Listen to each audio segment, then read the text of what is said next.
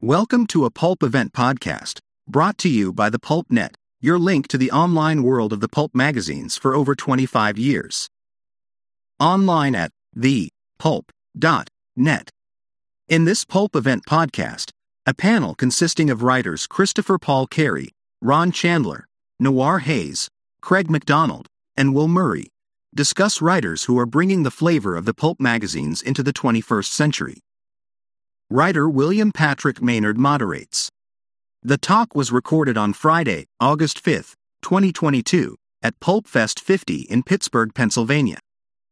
William Patrick Maynard begins. Okay, to my left, you're right, Craig McDonald is the creator and author of the Edgar nominated Hector Lassiter series that combines Craig's dual interest in historical research into the 20th century's leading lights with his journalistic passion for the most gruesome serial killers in the Midwest's history during the same period. Uh, Craig's polished prose has a decided literary bent that, like Dashiell Hammett and Raymond Chandler before him, successfully crosses over between the mainstream and pulp genre, highbrow and lowbrow, with equal measures of success. Please welcome Mr. Craig McDonald.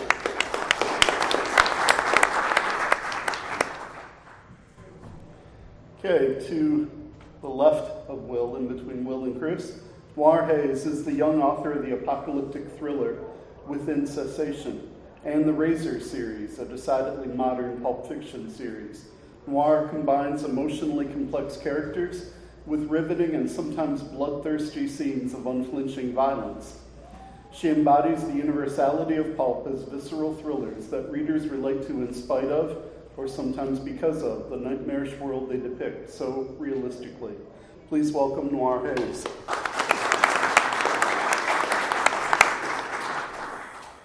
And in between Will and Craig, Mr. Ron Chandler. Ron's ecological, multicultural, family friendly fiction is also very much the product of 21st century pulp fiction. Ron is equally at home with short fiction as well as full length novels. His short fiction has been published in over 30 literary magazines.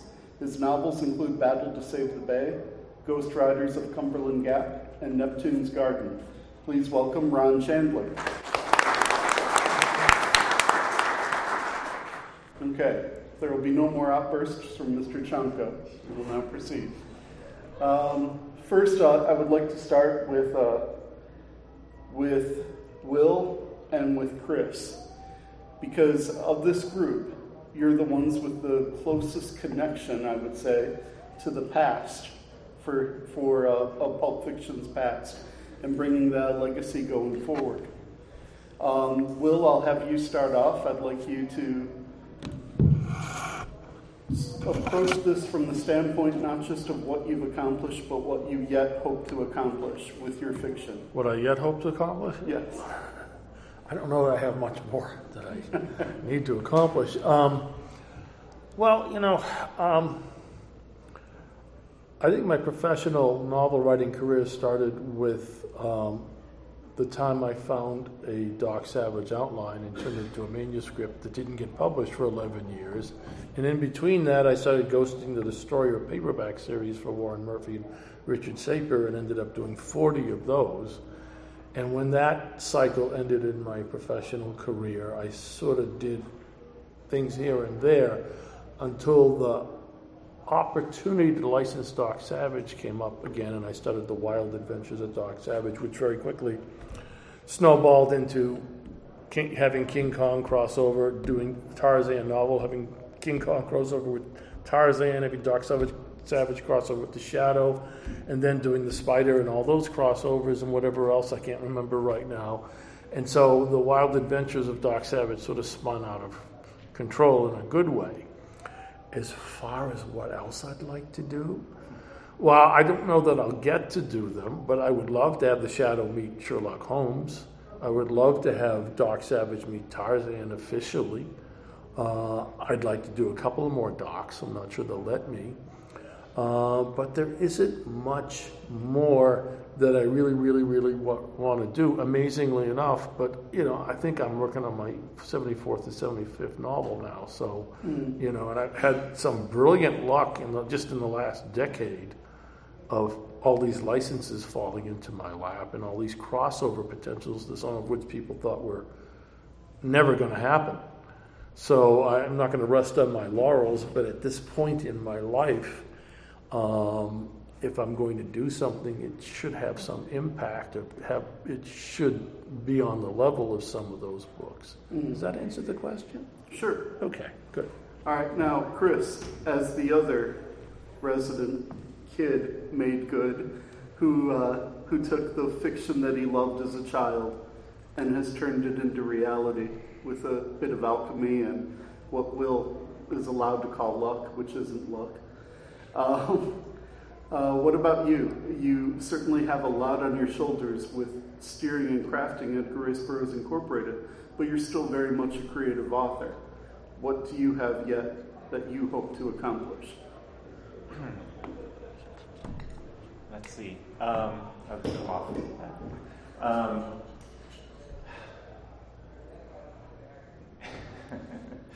so um, at Edgar Rice Burroughs Incorporated, when I came on board um, 2019, uh, we started what we call the Edgar Rice Burroughs Universe series, where we're trying to correspond to the canon of Edgar Rice Burroughs, um, but also keep the new books in that series uh, consistent with one another.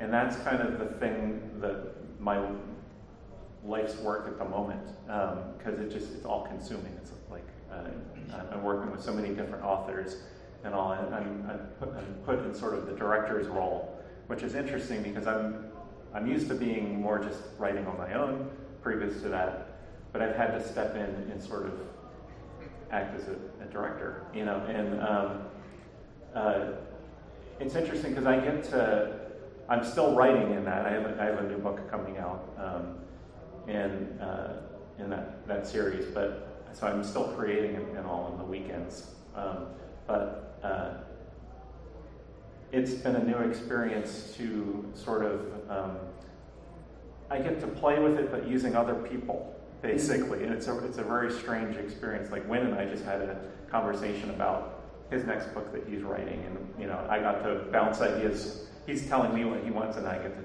say, well, what about this? And what about that? And I'm not telling you to do it, but I'm saying, would this work with you? Would this be something you want to do with it? And it creates this synergy between all of us who are working in this series together um, that it's like nothing I've ever really experienced before. So it's like it's like the ne- the next higher level in the in the you know uh, the macroverse or whatever you know.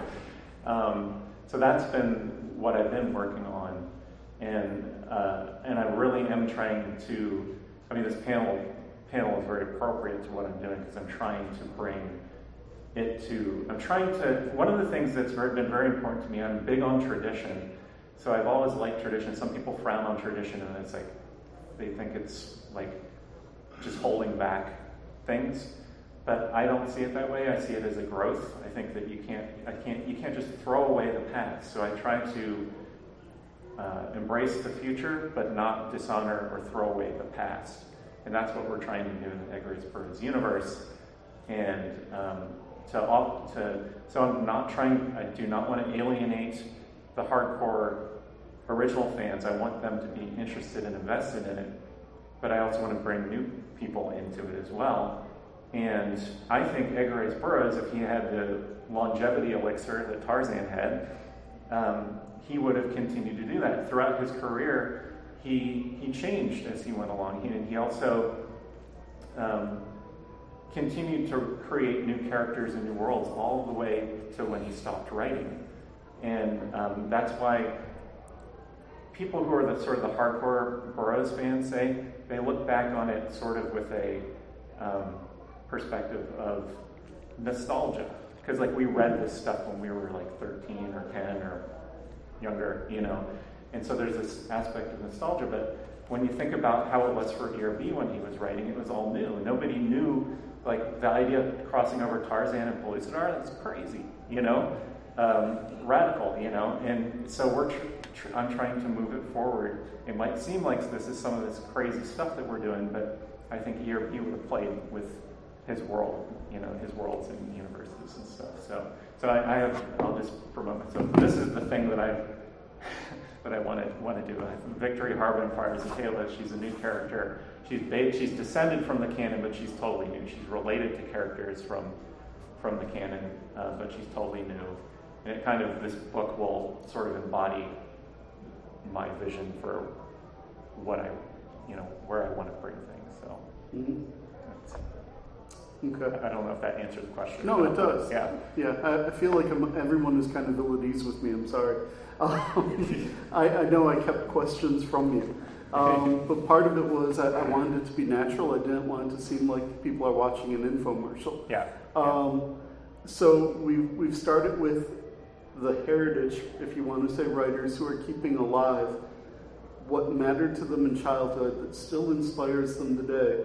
And not from a public domain standpoint, but from a license standpoint that has to be earned and continue to be proven to keep it relevant and still financially viable. Um, from there, I'd like to segue to Craig because you're also very much rooted in the 20th century, where most of us were born. but um, at the same time, you are not dealing with licensed properties, you're bringing your own spin to it. So, if you could talk about your approach to fiction as well as where you want to go from here. Yeah, I, I use historical figures primarily. Um, in the Hector Lassiter series, he's the only fictional character for the most part in any of the 15 books, about 15 books now. And um, the idea was basically he's a black mask pulp writer, and um, more in the Raymond Chandler or Dashiell Hammett mode in that he segues from the pulps. He's actually secretly writing for Black Mask when he's in 1920s Paris with Hemingway, wanting to be a literary writer, and everyone in Paris in the 20s wanted to be a literary writer. So he, it's kind of his dark secret that all his money is really coming from publication back in the States. It's not being seen by all of his literary peers in Paris because they just don't sell pulps there. And uh, using a lot of writers uh, to sort of examine a lot of the history and culture that were going on at the same time with the pulps through Ernest Hemingway, who essentially tried to be published in the pulps or uh, popular magazines with some very young fiction, but it was still more or less in his voice. Um, Gertrude Stein, the most infuriating modernist writer. If you've tried to read anything of hers, it's virtually impossible to do. But she was a, a mystery fan and actually was uh, very obsessed with pulp writers, particularly Dashiell Hammett. So I've used the Hector Lassiter character to basically weave through fictional or through uh, the 20th century literary arc, um, and he's mostly acquainted with other writers. So you have Ernest Hemingway. He encounters Lester Dent, the Doc Savage uh, creator, more or less. Walter B. Gibson, uh, in Ian Fleming, uh, James Bond. So you, you kind of get a history of publishing through that character. Where do you want to take it?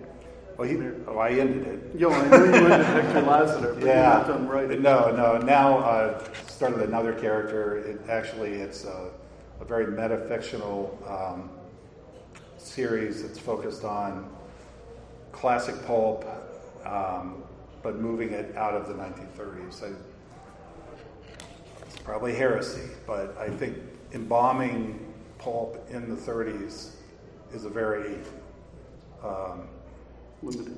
very limited in that I, I came out of journalism uh, recently and changed careers. I spent a lot of time at Gannett. Every quarter, you waited to see if you were going to be laid off.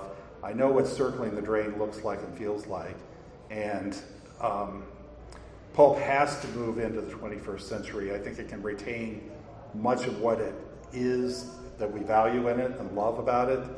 But if you look at the, the number of movies that have been made using pulp and IP characters, the only one that really has ever gotten any kind of financial traction is the first couple of Indiana Jones movies, and that's because Harrison Ford was in them. Um, and you are dealing with an attriting audience. We have to build a new audience. You have to reach younger readers. Attrition inevitably leads to extinction. So my goal would be to take these kind of characters and put them in a 21st century context without losing their, their character.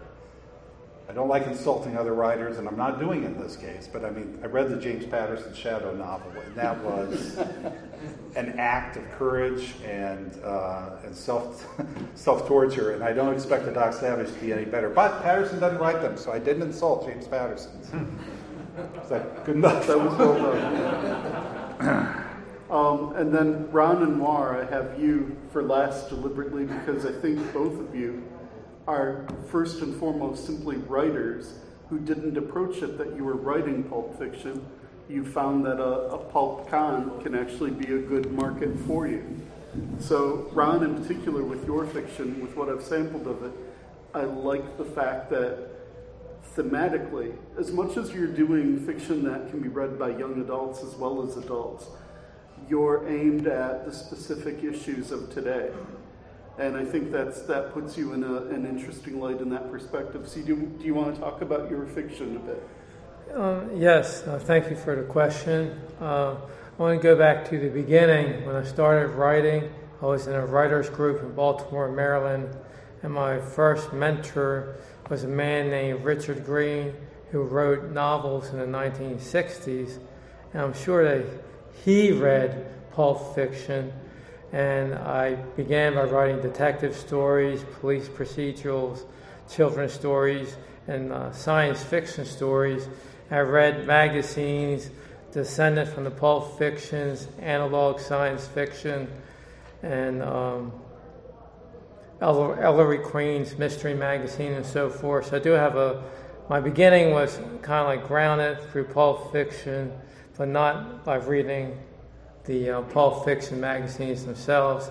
And then later on, I uh, took uh, courses at the Writers Center in Bethesda and developed a more cosmopolitan uh, view of literature. So the core is Pulp Fiction plus this other stuff. And um, the future? Yeah, did you want to talk about your actual work? Yeah. Um, well, what, what I write is uh, nature inspired stories. And what I intend to do, one of the things I intend to do is right now I have a novella called Ghost Riders of Cumberland Gap. I would like to make that a trilogy. And I hope last year I went down there to do some research in Virginia and they had flooding, and this year they have flooding in, in Kentucky. But I hope to get down there and do more research and maybe in a year or two come out with a sequel to that. And I also intend to write another uh, book of stories, nature inspired stories for the whole family. Okay, thank you. Now, Noir, um, this has been uh, this is good in the sense that both Chris and and Craig set you up with saying if pulp is to survive, it needs to reach a younger audience. You're a young writer today. Obviously, um, I don't think you really knew pulp outside of Tarantino when you right. started writing, yeah. um, which isn't a bad place to start. It's certainly rooted in it. Mm-hmm. Um, you, what you bring to the fore with your fiction, um, which I tried to capture in uh, in my introduction for you.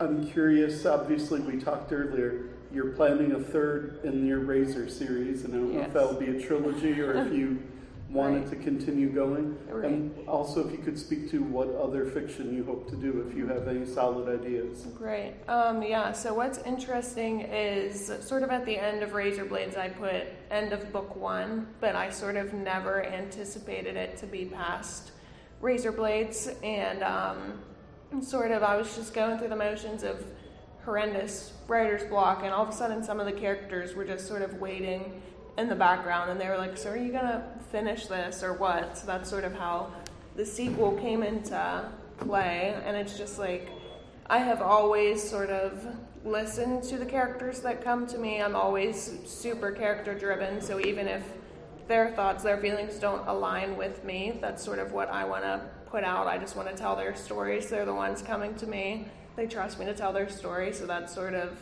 how I do it. And it's sort of like what you said. It was never really, I never started writing saying, like, oh, this is going to be pulp or this is going to be noir fiction. It's just sort of like I wrote their story and sort of started to figure out where they fit. And it's like reviews started coming in calling it pulp fiction. And I was like, oh, so that's what this is, I guess. And that's just sort of where it stemmed from there. And um, yeah, so what I want to write in the future, it's like I do sort of the ending of Razorblade sequel, Razor's Edge, has pushed a potential for new characters and a whole new storyline to sort of break out of whatever's going on in my brain right now. Um, and I just sort of write what comes to me and whoever comes to me, and I'm just like, that's what we're gonna write, and we're gonna get it out of there. So. Now that actually kind of sparked something I didn't anticipate discussing, but which is probably worthwhile. Um, you, Craig, and Chris both speak of the, the, methodical research that you approach to your work. Um, more what you're describing is much more like automatic writing, and that's a conversation Will and I have had several times in the past, um, as well as channeling, and that's something Chris and Will could discuss. Um, some of this is just the, the sheer gift of storytelling, but it's also a craft you have to keep honing. But being able to be receptive and open to the stories that are just coming and the characters that are speaking to you, I think that's a, a great point that you make. So I'm going to actually step back to Ron. Ron, do your stories are that obviously you're doing a lot of research. You talked about that with your trips to Virginia and to Kentucky. Are the stories something that are just coming through you, almost like a, where you're just receiving them like an antenna? Or are you really going through the rigors of plotting as well?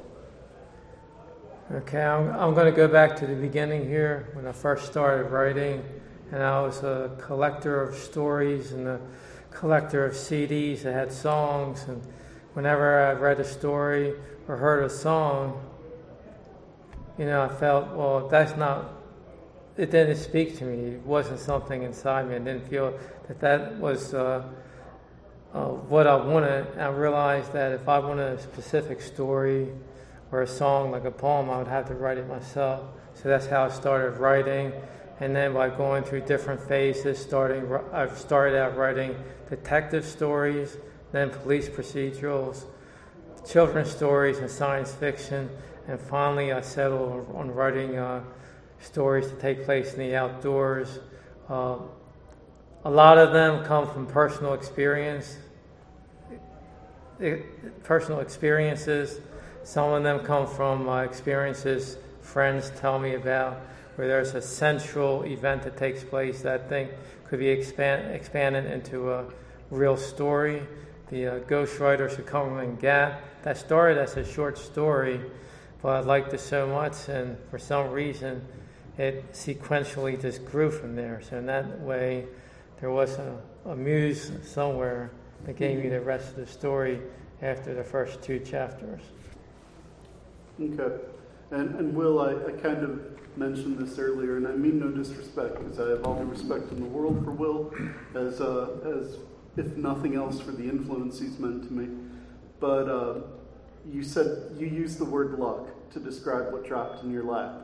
And I don't believe that's true, and I suspect you don't either. I think we're chosen in some ways. It's just whether everyone in this room could be chosen to do things, it's whether we're receptive to it. And I use the antenna for a reason because that's what I thought of with what Noir was saying, where the characters are asking her, Are you going to do more with me or not?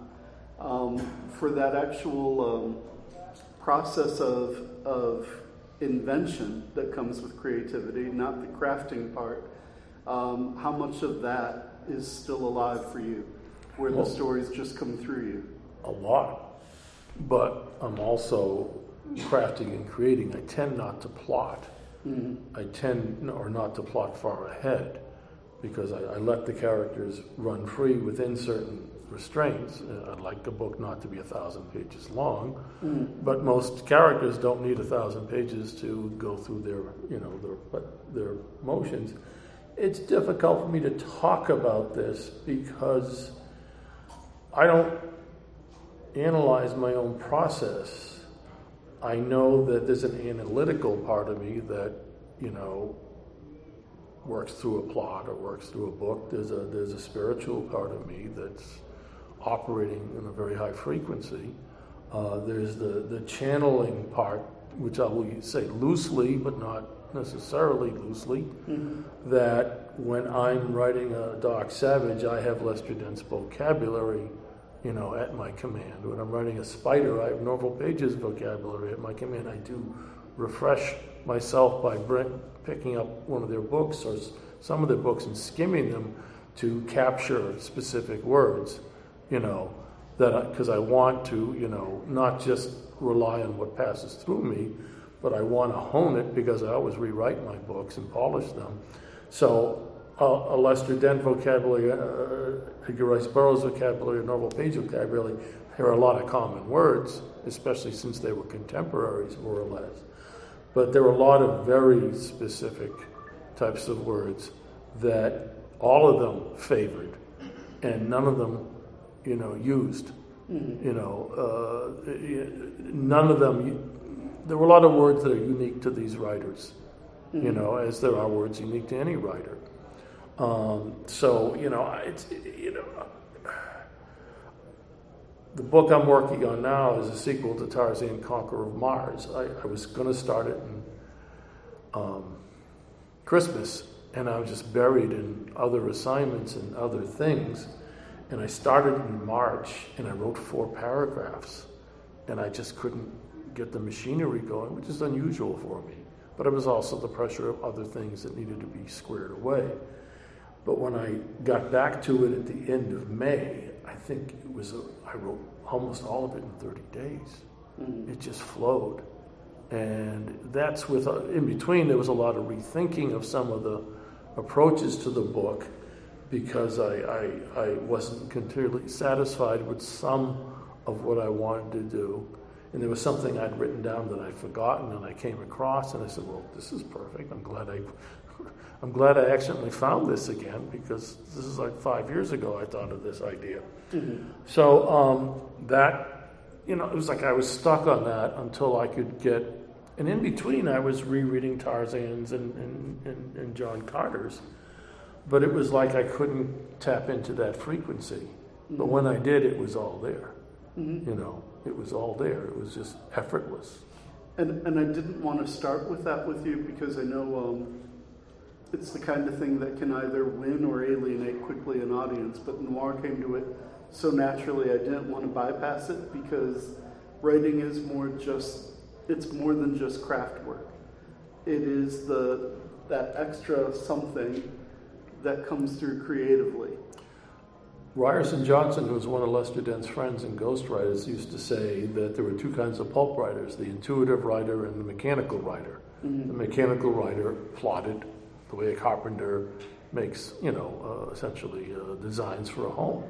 Uh, and the intuitive guy, all he needs is a title or an editor to say, we need a jewel robbery story or we need a western set in Texas mm-hmm. Uh, below the Rio Grande or something, and fine he goes away and he writes it, and you know, and he didn't have an idea for that story until the editor gave him a title or showed him a cover that had been painted or printed, a proof, and said, "We need a story to go around this cover," and he just went off and wrote it. Mm-hmm. Uh, a mechanical writer could do that too. I am mechanical, intuitive writer. Mm-hmm. I do both. You know, sometimes simultaneously, but often just juggling. I, I think Noir and Ron described the same process, yeah, yeah. quite honestly. Chris, I wanted to talk with you and with Craig next on that. Um, Chris, I, am curious, you know, I certainly know the pedigree, the shared background so many of us have of discovering that fiction at a particular time in our life. But I wondered how much both your your experience with Pathfinder and and honestly with uh, with Seton Hill, how much those two aspects have changed and developed you creatively? Um, in terms of working at Paizo and the Pathfinder role playing game and Starfinder role playing games, um, uh, that showed me the process of working with a team of people. So when I'm doing, when it helped me a lot going into my current job mm-hmm. as director of publishing and sort of the creative director of the ERB universe. And so I got to like Paizo was an insanely creative team of people. Uh, and, and, I got to see how they all operated, and I got to be a part of that team. I worked there for 10 years as a senior editor. Um, and so that, that influenced that aspect. So it allowed me, it gave me this, the management structure, like basically of how, how I'm gonna, how I would work with people and work with creatives and work with freelancers and make it all work. Uh, that was, I, I wouldn't have been able to do this job as effectively as I, I have without that. But so that, that would be there. As far as creative, I don't think it really impacted me much because I already had my own creative thing going. When, and um, I kind of turned off the role playing game fantasy stuff when I would go on the weekends and write my own stuff. And, and was able to walk away with it, walk away from it and do that. Um, what was the other? Oh, Seton Hill. Seton Hill um, really was, uh, that's my graduate. I went to a, I got my master's degree in writing popular fiction from Seton Hill. Um, and that really, that was really the mechanical stuff, honestly. Mm-hmm. I mean, I already had the creative drive and all that. I actually already knew a lot about writing when I went there, but I learned certain little things not to do or to do better.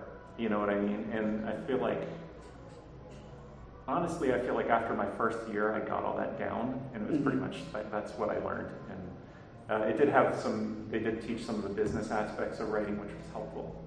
But um, as far as that, that goes, I did want to speak to the channeling. Yeah, please. Bit, but I, have always viewed, um, like, I think that any successful writer has to have both sets. You have to have the mechanical mm-hmm. and then the, the, the, creative aspect of it.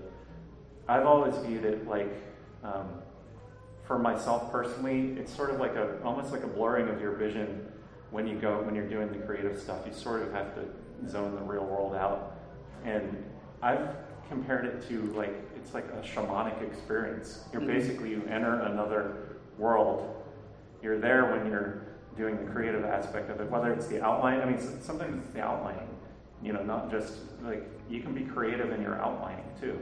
Um, and then you and then you come back to the real world, you know, basically, and then you're you're like, and that's why sometimes when you go back and you look at the writing that you did in the past, you're like, wow, I wrote that. It's because like you got it from another world mm-hmm. or something. That's how I viewed it. I don't know what the, the real physics of that is, you know, if, you know, if that's just a, something going on in the brain or if it's a spiritual thing or what, but that's the experience for me. If that's how you feel it, that's how it is. Yeah, yeah, well said. Yeah. Um, one of the things I know Will and I talked about probably 10 years ago in Chicago was the strange thing when your subconscious has already solved a problem before you came to it. And you come to the problem in the story that you didn't plot, and as you go through and read it, suddenly it's there crystal clear, and it could only have been planned earlier, but the conscious part of you was unaware of it. It is to a degree a dream state yeah. that that takes it through. I, I want to m- make a comment along that line, that the spooky part of it. Uh, this doesn't happen with any of my novels now, but when I was writing The Destroyer, which is four books a year, mm. you know, and they, they were long books, some of them. Sometimes they were alternating 60 and 90, and then sometimes they were 75 and 90, I forget. But I would go through this process. Since the editors didn't want an outline, they just wanted a few paragraphs to give to an art director and to give to the sales department. They just wanted a paragraph or two or three or a page what the book was about. So you basically had the concept of the book, and it was wide open beyond that. And I went through this almost every destroyer for many years. I would sort of write from the seat of my pants, get the story going.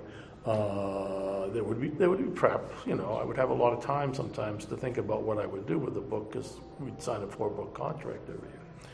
And I would get to the middle of the book somewhere, and I was writing these books in six weeks flat. I get in the middle of the book somewhere, and I'd say, "Oh my God, I've gone off the rails." This isn't where the book was supposed to go. This isn't where I envisioned it was going to go. I need to stop and take stock. And that was good because you stop and go back and you polish and edit and clean things up and you didn't lose time. But I would do this book after book after book saying, I got to back up, kill four chapters, and depart from chapter, you know, 20 in the direction it should go to. And I would agonize and I would rationalize and say, well, maybe I just need to kill three chapters and then it would get down to two. Then we get down to one. And then I would say, you know what? I think I could work with this, and I would finish the book. You know, exactly as written in terms of what I'd started, but not as what I'd planned. And, you know, I don't know why I always went through that, but I always went through that, and I always solved. But the part that was spooky, because I, in, in discovering you've gone left when you should have gone right, or, you've, or the book characters in Paris when they're supposed to be in the North Pole, which really changes the trajectory of the book. Um, I would discover time and time again some incidental character or some incidental incident at some point in the part that I had written that I wanted to discard, or maybe not part of what I wanted to discard, turned out to be critical to the resolution of the book, but I didn't know it at the time, mm-hmm. would almost always be there. In the spooky feeling I had, which I don't put credence in necessarily, is the book had already been written. I was just trying to remember it as best I could without remembering it and just trying to, like, you know, follow some invisible outline that mm-hmm. was in my head. But that's part of the spooky part of this. Part of spooky part of any creativity is, you know, where is this stuff coming from? Ron mentioned songs, and um, I'm, I'm, not a particular fan of the artist, but it's a, a song whose lyric has always resonated with me um, because it's about the creative process. Running Down a Dream by Tom Petty has the line that seems like that running down a dream is that chasing an idea and trying to bring it to the forefront when, as you say, it's already written itself. And I think that's really kind of the key to the creative process. Now, what I liked about this last round of conversation was we took the two gentlemen who are working with licensed properties and have taken them out of the obvious comfort zone of discussing someone else's characters that they bring to life and embody, but talking about their own personal approach, both methodical and intuitive. Now, Noir and Craig have a darker side to their fiction, um, yet neither of them strike me as dark people. Um, and Craig, I wondered how much your newspaper background played a role in your approach to writing, or if what made you a good newspaper man was the fact that you had that love of history, of connecting things, connecting literature, film, high and lowbrow, and then tying in with some of the dark crimes, solved and unsolved, of the same era no connection. no, I mean, I, I actually I was majoring simultaneously in journalism and English literature. Mm-hmm. both departments were like, you know, put both feet in one pool. They aren't the same thing, and it really is true. I mean, with journalism, eh, you're basically you're Joseph Campbell said you're paid to be educated in public. You have to be kind of a master of everything from finances to rezoning and all this boring stuff, and you can't you can't be very precious about it. You can't be very artistic about it because you just have to hit deadlines.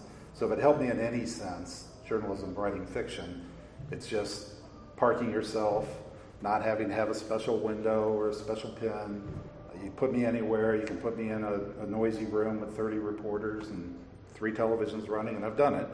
And having to edit things that can get you sued into the ground, and you just have to do it. So there's that. Um, kind of going into the conversation, you, you talked about the uh, subconscious. Mm-hmm. Um, you don't ever really write a book. You write a book you think you wrote, and then every reader becomes your collaborator. So nobody really reads the same book. And Hemingway talked about um, he would write up to a point, and then he would stop when he knew what the next thing was going to be. You, you get that from pulp writers like Gibson, and I think Dent maybe too, of you stop in the middle of a sentence so you don't have to cold start the engine and you know where you're going next. But Hemingway talked about never emptying your well and talked about the fact that you have story problems, you have things you can't quite resolve. His idea, he'd go out and get drunk and catch a marlin and go to bed and wake up the next day and the subconscious has done the job for you.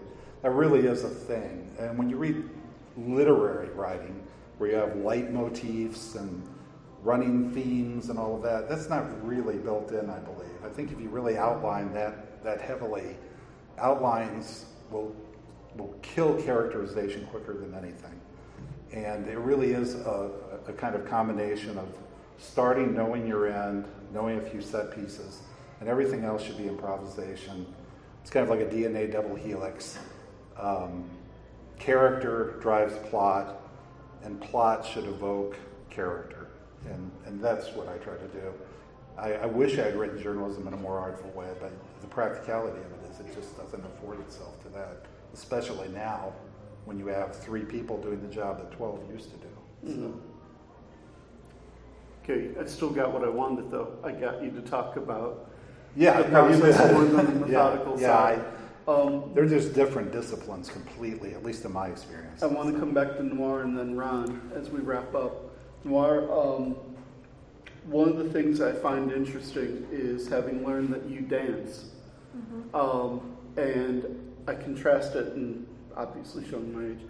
Um, my youngest daughter is probably your age, and I've had daughters who have danced. I have a daughter who loves, she's a wedding photographer, and her success there is because she focuses on nature and not the people um, as the actual subject, and so that people are so comfortable with the pictures.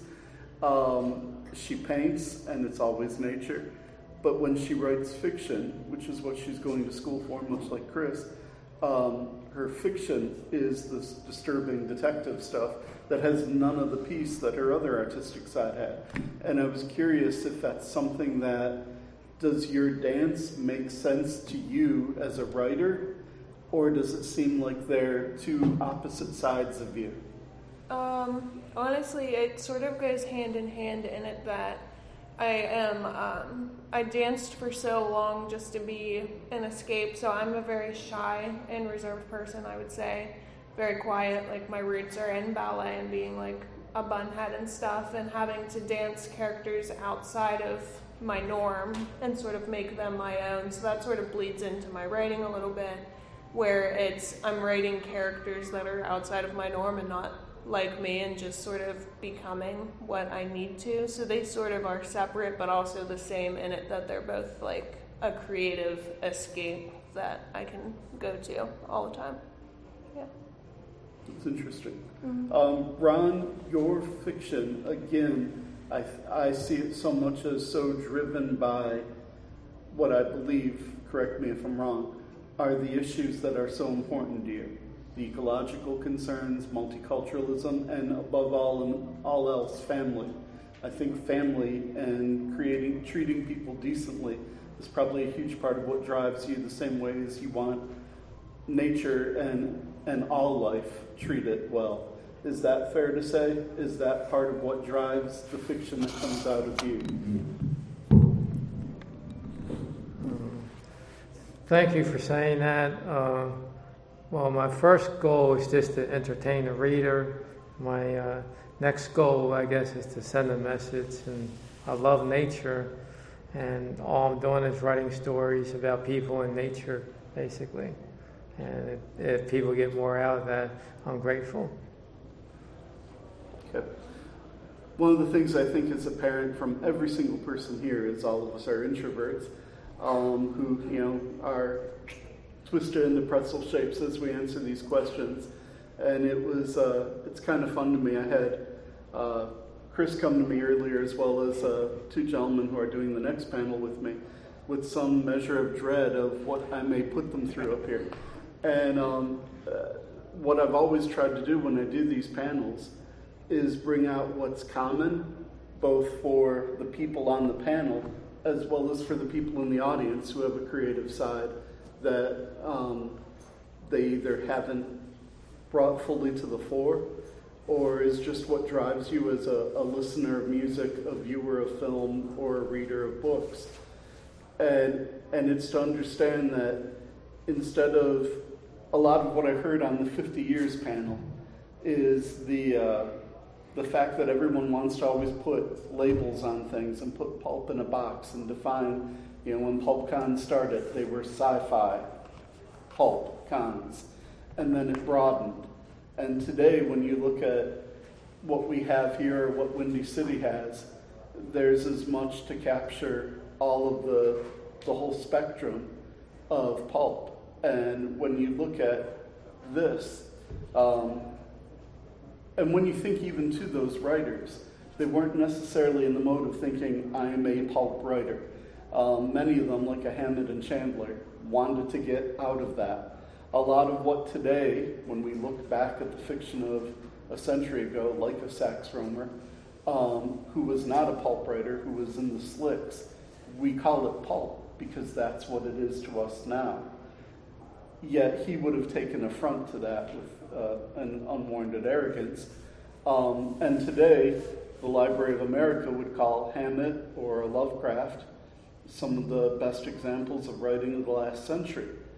Um, the boxes you put on things. You know, I've got a daughter that gets labeled a hipster. Um, there are people, she has friends that get labeled goths, and people want to say, that's why you do what you do. And none of it is really valid. The labels aren't valid. What it is is people, a community, and the fact that you throw this as pulp what we've really done is show a, a, reverence for the past, a reverence for a better world that is simpler, that acknowledges the flaws. And when we come together as a community, it's this little slice of utopia where, despite infighting, despite hurt feelings that occasionally come in anytime you have human beings together, it's a, it's a group that reaches out, is creative, remembers the past, and really does their best to preserve a step forward and building a better future for us all. So that's all I've got.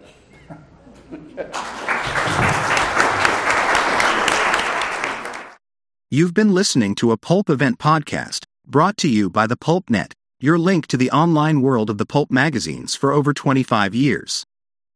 Please visit us online at thepulp.com net. Also, look for the Pulp Net on Facebook and on Twitter. Thank you for listening, and keep reading the pulps. This Pulp Event podcast is copyright 2022 by William P. Lampkin, all rights reserved.